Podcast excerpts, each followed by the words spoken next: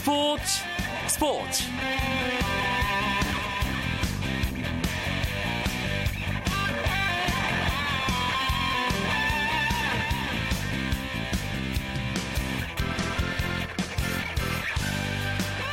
안녕하십니까. 스포츠 스포츠 아나운서 이광용입니다. 2013년도 프로야구 가을잔치 포스트 시즌 경기 일정이 확정됐습니다 올해 포스트 시즌은 10월 8일 페넌트 레이스 3, 4위 팀 간 맞대결인 준 플레이오프를 시작으로 10, 10월 16일부터는 플레이오프, 또 24일부터는 대망의 한국 시리즈가 펼쳐집니다. 포스트 시즌 일정도 나왔고 4강도 사실상 가려졌지만 대진이 아직까지 확정되지 않은 상황입니다. 사실 한치 앞을 내다볼 수 없는 그런 상황이죠. 상위권 순위 경쟁 여전히 계속 이어지고 있습니다. 그래서 오늘 경기는 어떻게 진행되고 있는지 무척 궁금하시죠? 프로야구 경기 상황과 오늘 들어온 주요 스포츠 소식 정리하면서 목요일 밤 스포츠 스포츠 출발합니다.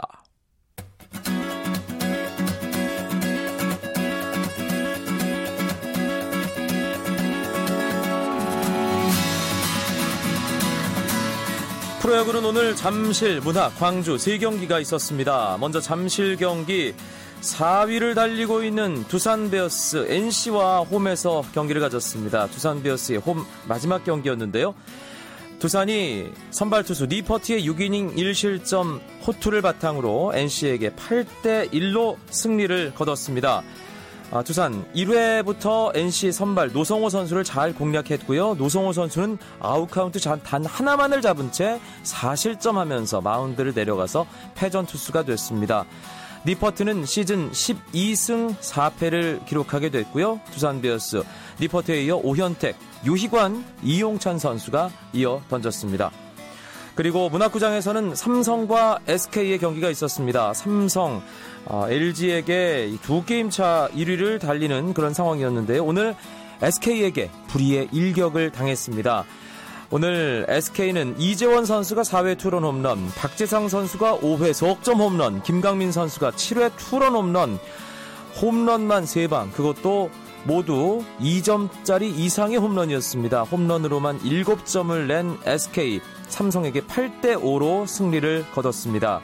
SK의 선발 세든 선수 6과 3분의 2이닝 5실점 하긴 했지만 팀 홈런포에 힘입어서 시즌 13승째를 거뒀고요.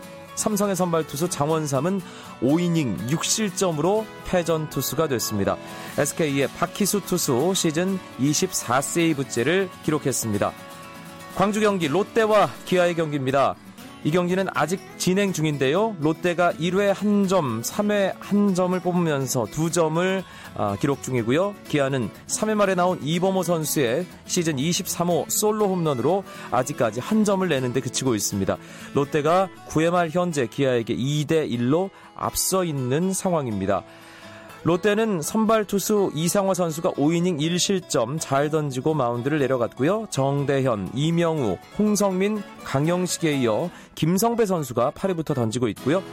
기아 타이거즈는 송은범 선수가 오늘은 6과 3분의 2이닝 동안 2실점 잘 던졌습니다. 최양남 선수에 이어서 유동훈 선수까지 마운드에 올라왔습니다. 롯데가 기아에게 2대 1로 앞서고 있는 광주구장 상황입니다.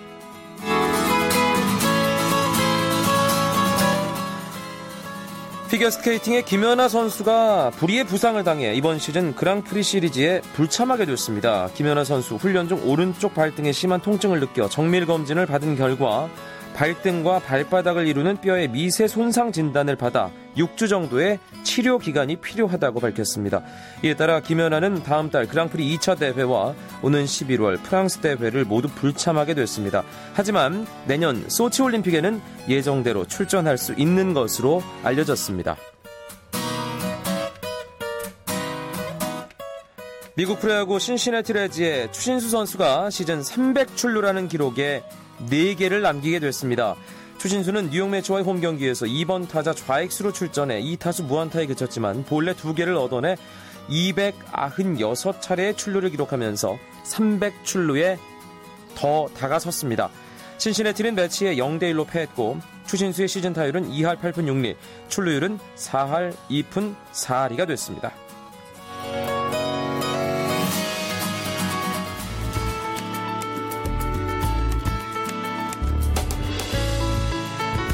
스포츠가 주는 감동과 열정 그리고 숨어있는 눈물까지 담겠습니다. 스포츠 스포츠 이광용 아나운서와 함께합니다.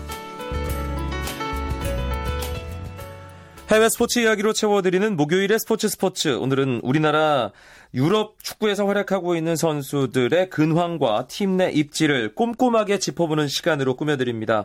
목요일의 남자죠. 박찬아 KBSN 축구 해설위원 스튜디오에 나와 있습니다. 어서 오세요. 네, 안녕하세요.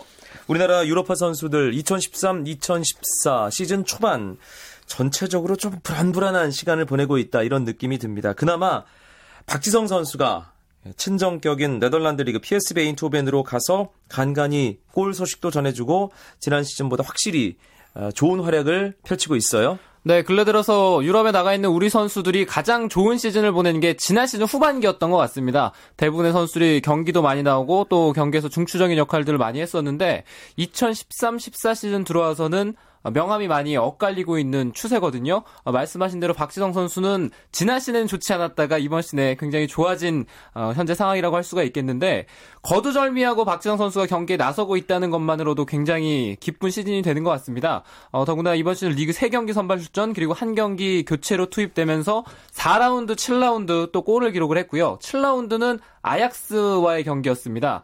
아약스전에서 4대 0으로 크게 이기는 또 어, 밑거름이 됐었고요. 챔피언스리그 플레이오프에 이어서 유로파리그 경기를라든지 뭐 여러 경기에서 박지성 선수의 활약을 볼 수가 있습니다. 사실 박지성 선수 이번 시즌 들어와서도 뭔가 좀 부침이 있었는데 박찬하 위원 조금 전에 언급했던 그 7라운드 아약스와의 홈 경기는 정말 나무랄 데 없는 환상적인 활약이었어요. 네, 그렇습니다. 아약스와의 경기가 아인토번으로서도 중요한 경기였는데 안방에서 아약스를 4대 0으로 크게 이겼거든요. 최근 몇 시즌 동안 계속 아약스에게 리그 트로피 자리를 어, 내준 리그 트로피를 넘겨줬던 아인토번 입장에서는 그 경기를 승리하면서 최근에 아약스와의 맞대결에서 계속 이기지 못했던 그런 불운도 씻어버리고 또 이번 시즌 우승을 향해서 또 차근히 전진하고 있습니다. 그런데 오늘 있었던 FA컵 경기에는 결장했죠? 네, 오늘 새벽 텔스타와 컵 대회가 있었는데 아인토번이 일부 주전 선수를 쉬게 했습니다. 다가올 AZ 알크마르라든가 또 리그 어,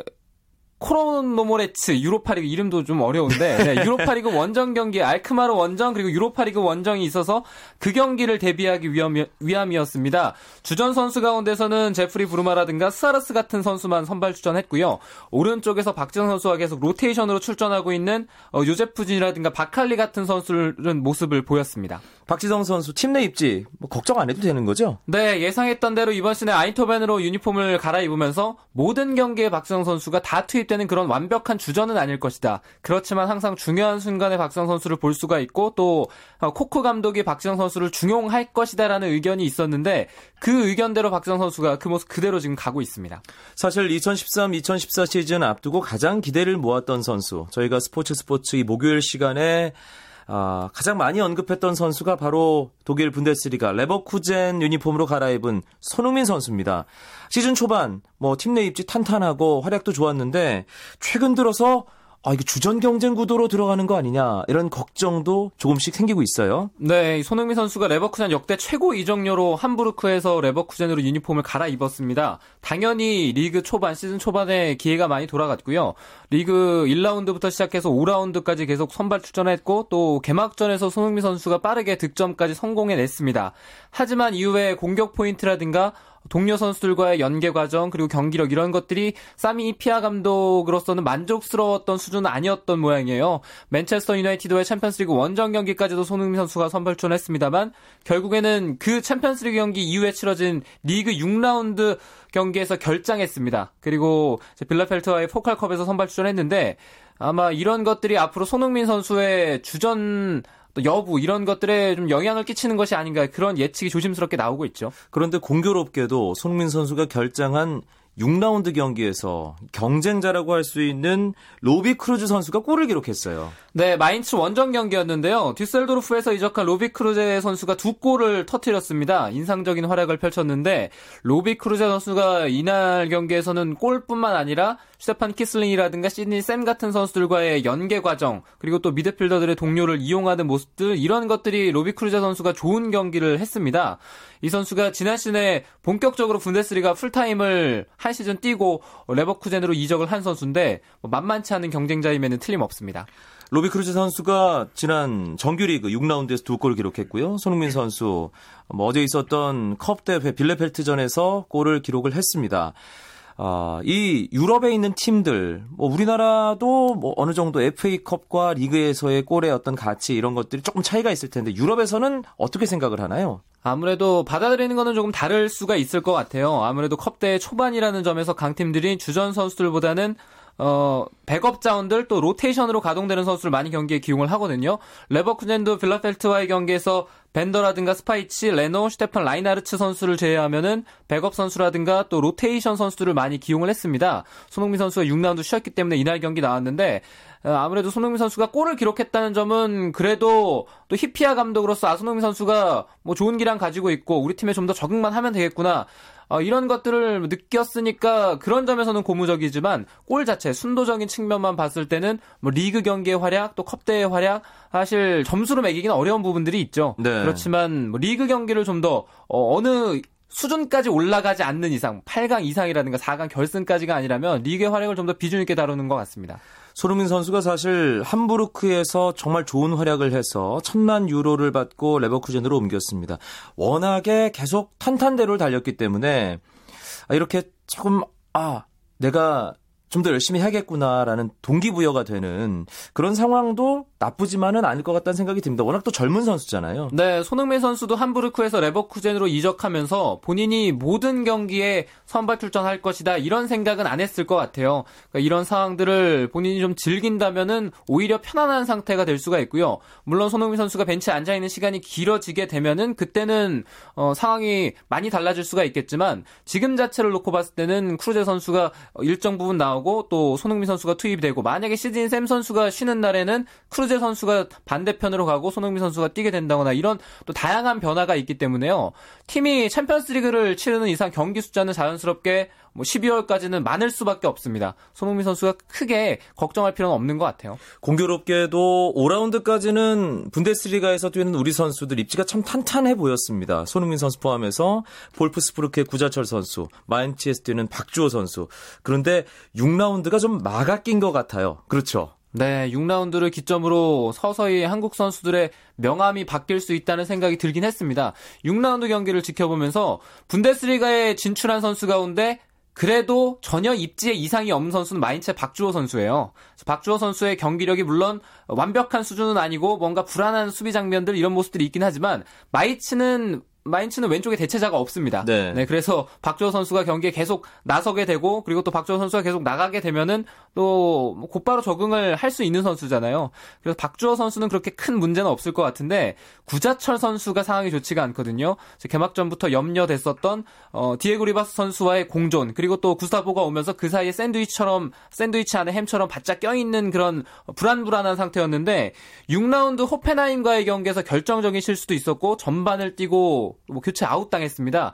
그 경기는 구스타보 선수가 출전을 못했기 때문에 감독이 이 마지막으로 구자철 선수 에게 어떤 시험의 장을 열어줬다고 볼 수가 있는데 구자철 선수가 그걸 잘 살리지 못했습니다. 홍정호 선수도 뒤늦게 합류를 했는데 아우크스부르크가 지난 시즌과는 다르게 이번 시즌에 초반에 아주 흐름이 좋거든요. 네. 칼센 브라커라든가 클라반 두 명의 중앙 수비수가 또 견고하게 수비를 봐주고 있기 때문에 홍정호의 포지션 특성상 쉽게 그 틈바구니를 어, 뚫고 들어가기는 어려울 것 같습니다. 네, 분데스리가에서 뛰는 우리 선수들 뭐 시즌 초반이니까 중반, 후반까지 아, 뭔가 계속해서 긴장을 늦추지 말고 좋은 활약 그라운드 위에서의 모습들 이어갔으면 좋겠습니다. 사실 어제 오늘 축구 팬들에게 가장 관심을 모았던 선수는 바로 아, 잉글랜드 프리미어리그 아스날 소속의 박주영 선수입니다. 새벽에 있었던 캐피털 원컵 3라운드 웨스트 브로미치 알비언전 명단에 올라갔어요. 그래서 아, 드디어 그라운드에서 아스널 유니폼을 입은 박주영 선수 오랜만에 보는 거 아니냐 이런 기대감들이 많이 있었는데 결국 출전은 이루어지지 못했습니다. 네, 아스널이 캐피털 원컵에서 웨스트 브로미치를 만나서 1대1 승부 가리지 못하고 승부차기 끝에 승리했습니다. 아스널이 다음 라운드 진출했는데 박주영 선수가 말씀하신 대로 18인 엔트리에 포함이 되면서 출전하느냐 뭐 관심이 많이 갔었죠. 어, 그렇지만 아스널은 메르세데, 메르제다커라든가 아르테타 같은 부산에서 복귀한 선수를 또 경기에 투입을 시켰고요. 그리고 베르마엘렌, 몬레알, 벤트너 같은 경기 경험이 조금 부족한 선수들도 그라운드를 밟았습니다. 하지만 교체로 투입된 선수들은 아크폼, 올손, 베에린 같은 굉장히 어린 선수들, 뭐 90년대 중반에 태어난 선수들에게 경기 경험을 쌓는 기회를 줬거든요. 네. 그러면서 박주영 선수가 그라운드를 처음으로 밟을 수 있는 이번 시즌에 처음으로 밟을 수 있는 기회는 사라졌습니다. 사실 박주영 선수와 관련된 소식 어, 직접적으로 전해 듣는 건 거의 불가능한 것이 현실입니다. 박주영 선수의 어떤 인터뷰나 그런 것을 만나는 것도 힘들고요. 그렇기 때문에 취재 기자들은 박주영 선수와 관련된 이야기를 어떻게 취재하는지 또 어느 정도의 이야기나 알고 있는지 많은 분들이 궁금해 하실 겁니다. 박주영 선수 소식 그나마 좀 잘 전해주실 수 있는 분을 저희가 한번 모시고 전화 연결해 보겠습니다. 일간 스포츠의 축구팀장인 송지훈 기자입니다. 안녕하세요. 네, 안녕하세요. 예, 당황되시죠? 박주영 선수 이야기 저희가 어디까지 물을지. 항상 쉽지 않은 주제입니다. 예. 어, 영국에서는 어떤 소식들이 나오고 있나요? 네, 사실 뭐 우리 팬들 입장에서는 이 박주영 선수 혹시 나올 수도 있을 것이다. 이렇게 기대를 많이 하셨을 텐데 영국 현지 언론들은 이번 경기에서 박주영 선수보다는 뭐 앞에서 말씀하셨던 이 벤트너 선수라든지 또 18살의 유망주 세르주 나브리 선수 이런 선수들이 더 중용이 될 것이다라는 보도를 미리 했었거든요. 그동안 이 박주영 선수가 실전뿐만 아니라 훈련에 있어서도 공백이 많았기 때문에 영국 현지에서 지금 박주영 선수에 대한 주목도는 우리가 기대하는 것만큼은 높지 않은 게 현실입니다. 사실 박주영 선수가 언론과 접촉을 거의 안 하는 선수로 알려져 있습니다.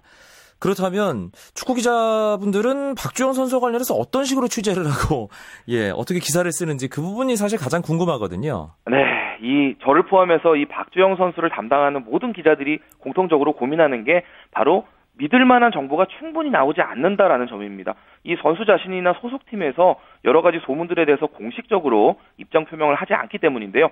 저 역시도 이 박주영 선수와 관련한 기사를 쓸 때 대부분 주변 취재를 통해서 좀 필요한 소스를 얻고 있습니다. 이번 그 여름 이적 시장을 제가 예로 들어 설명을 드리면 그 박주영 선수 에이전트가 접촉했던 그런 구단들 중에 저와 교류를 하고 있는 팀이 있으면 뭐 그런 팀들의 정보는 제가 직접적으로 바로 얻을 수가 있지만 그 외 다른 정보들은 그 유럽에서 활동하고 있는 그런 에이전트들의 제보에 전적으로 의존할 수밖에 없습니다. 아. 사실 이게 믿을 만한 정보인 경우도 있지만 근거 없는 뜬소문인 경우도 많거든요. 예. 그러다 보니까 그 박주영 선수 관련한 기사에 유난히 이 한 관계자에 따르면 이런 표현이 많이 등장하는 게 바로 이런 이유 때문이라고 보시면 됩니다. 다른 선수들의 경우는 뭐 측근에 따르면 이 정도 표현까지 나오는데 그냥 관계자 그 이상으로 넘어가지 않더라고요. 네. 박주영 선수 거취와 관련해서도 이런저런 이야기들 많이 나오던데요. 일단 지난 여름 이적 시장 얘기도 많고 어, 또 겨울 이적 시장에서 뭔가 노려봐야 하지 않느냐 이런 이야기들도 있고요. 송지훈 기자가 뭐 얘기해 주실 수 있는 만 있을 만한 부분 어떤 걸까요? 네, 뭐 그동안 보도도 많이 됐지만요. 이 여름 이적 시장 중에 박주영 선수의 에이전트가 뭐 독일 분데스리가라든지 잉글랜드 프리미어리그, 챔피언십, 또 프랑스 리그앙까지 아주 다양한 나라의 팀들과 활발하게 접촉을 했습니다. 또 일본 J리그도 실질적으로 어떤 그런 교류가 있었던 것도 맞는데요. 결과적으로 모두 결렬이 됐습니다. 네. 이 아스널에서 박주영 선수를 자유계약으로 풀어줄 것이다라는 보도도 나왔었는데 실제로 그런 이야기가 논의가 됐던 건 맞습니다. 하지만 이 박주영 선수를 구단에서 아무 조건 없이 풀어준다는 그런 내용은 아니었고요. 네. 여러 가지 드러나지 않은 그런 옵션 조항들이 걸려 있었던 걸로 지금 저도 확인을 하고 있거든요. 이런 부분들이 바로 박주영 선수가 이제 이적 협상을 하는 과정에 걸림돌이 된 걸로 보이는데요. 박주영 선수는 일단 올 시즌에 팀에 남아서 주전 경쟁을 해보고 겨울 이적 시장에 다시 한번 이적을 추진하겠다 이렇게 가닥을 잡은 상태입니다. 송지훈 기자. 네. 홍명보 감독과 직접 연락이 닿는 몇 안 되는 기자로 알고 있는데 홍 감독 통해서 뭐 들은 얘기 따로 없습니까? 그 이번에 홍명보 감독이 사실 박주영 선수를 만나러 영국에 가기 전에 그 영국 출장을 가기 전에 박주영 선수가 그렇게 생각했던 것만큼 힘든 상황은 아니라고 들었다라고 얘기를 했었습니다. 근데 다녀와서는 말이 바뀌었죠. 네. 그 박주영 선수가 예상했던 것보다 더 힘든 상황을 보내고 있다. 이렇게 얘기를 했는데 그게 과연 어떤 의미인지 저도 이제 나름대로 궁금해서 많이 좀 취재를 해봤는데요. 뭐 모두가 알고 있다시피 그동안 박주영 선수가 이적이 제대로 풀리지 않으면서 좀 어려움을 겪고 있었다는 부분은 이제 뭐 홍명보 감독도 미리 알고 있었는데 이번에 영국에서 새롭게 확인이 된 것은 박주영 선수에게 알려지지 않은 부상이 있었다라는 사실입니다. 네. 그동안 그 영국으로 가기 전에 그 기초 군사 훈련 받는 과정에 무릎을 다쳤었다. 이제 이런 내용 정도 알려졌었는데 그 영국에 머무는 동안에 그 허벅지를 또 다쳤다 그래요. 어. 그래서 한동안 운동을 하지 못했고 이제 그런 부분을 홍 감독이 이번에 추가로 확인을 하고 왔다. 이런 부분을 이제 확인할 수가 있었습니다. 알겠습니다. 한국 축구의 정말 중요한 자원이기 때문에 빨리 경기에 뛰는 모습, 그래서 감각을 회복해서 뭔가 좀 대표팀에도 도움이 되는 그런 박주영 선수 모습을 기대를 좀 해봐야겠습니다. 송지훈 기자 오늘 말씀 고맙습니다. 네, 감사합니다. 목요일 스포츠 스포츠 우리나라 유럽파들의 근황 팀 내 입지 함께 짚어보고 있습니다. 박찬아 KBSN 축구 해설위원과 함께하고 있는데요. 마지막으로 어, 프리미어리그 썬덜랜드에 우리 두 선수가 뛰고 있잖아요. 어, 좀 어수선합니다. 썬덜랜드가 지금 시즌 초반에 프리미어리그 꼴찌인데 기성용 선수와 지동원 선수 그런데 두 선수 입지가 좀 상당히 엇갈리고 있어요. 네, 썬더랜드가 다, 리그 다섯 경기 치르면서 1무 4패로 최하위로 떨어져 있습니다. 그러면서 파울로 디카니오 감독이 경질이 되고 새 감독을 찾고 있는 상황이죠. 계속해서 어려운 상황, 이번 시즌 정말 험난한 또 승강 싸움을 해야 될 것 같은데요. 지동원 선수와 기성용 선수의 입지는 좀 다릅니다. 기성용 선수는 디카니오 감독이 원해서 영입이 된 선수고 4라운드, 5라운드 그리고 컵 대회까지도 계속 90분을 소화했고요. 지동원 선수는 디카니오 감독의 마지막 기회라고 볼 수 있었던 지난 3라운드 크리스탈 팰레스와의 전반전 경기 이후로 좀 경기에 나서지 못하고 있거든요. 뭐 이런 상황들이 지동원 선수에게는 굉장히 답답하고 기성용 선수도 본인은 경기에 뛰고 있습니다만 팀이 성적이 나질 않으니까 조금은 뭐 어려운 시간들이라고 할 수 있겠네요. 후임 감독이 누가 되느냐에 따라 또 달라질 수 있는 거잖아요. 네, 최근에는 구스타보 포옛 전 브라이턴 알비온 감독이 유력하다는 설입니다. 포옛 하면은 과거 첼시라든가 또 토트넘에서 공격을 이끌었었던 공격 포인트를 많이 기록했던 공격형 미드필더 출신 감독인데요. 이 감독이 오게 되면 기존의 자원들은 아마 대부분 리셋이 될 확률이 높습니다. 아. 네, 그런 의미에서 기존에 디카니오 감독이 중용했던 선수들도 처음부터 다시 시작을 하게 될 텐데 문제는 이런 감독의 변화가 어, 이 포획 감독도 썬더랜드의 상황을 그렇게 잘하는 편은 아니거든요. 빅클럽처럼 이렇게 언론에 자주 등장을 하는 상황이 아니니까요. 그런 면에서는 기존의 선수층 가운데서도 지동원 선수가 약간 밀린 상태이기 때문에 감독이 바뀐다고 해서 기존 자원으로 리셋이 되지만 밀려있던 선수가 갑자기 중용이 되고 이런 상황은 좀 힘들다는 생각입니다. 알겠습니다. 오늘 목요일 스포츠 스포츠 해외 스포츠 이야기 유럽에서 뛰고 있는 우리나라 축구 선수들에 대한 소식 어, 팀 내 입지 함께 살펴봤습니다. 박찬아 KBSN 축구 해설위원 고맙습니다. 감사합니다.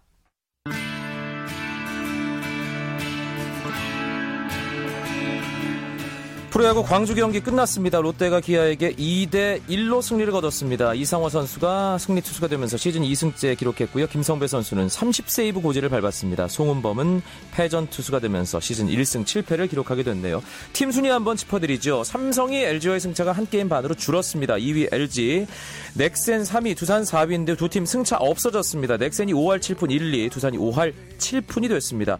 2하 롯데, SK, 공동 7위 기아 NC, 8위, 9위 한화의 순위는 변함이 없습니다.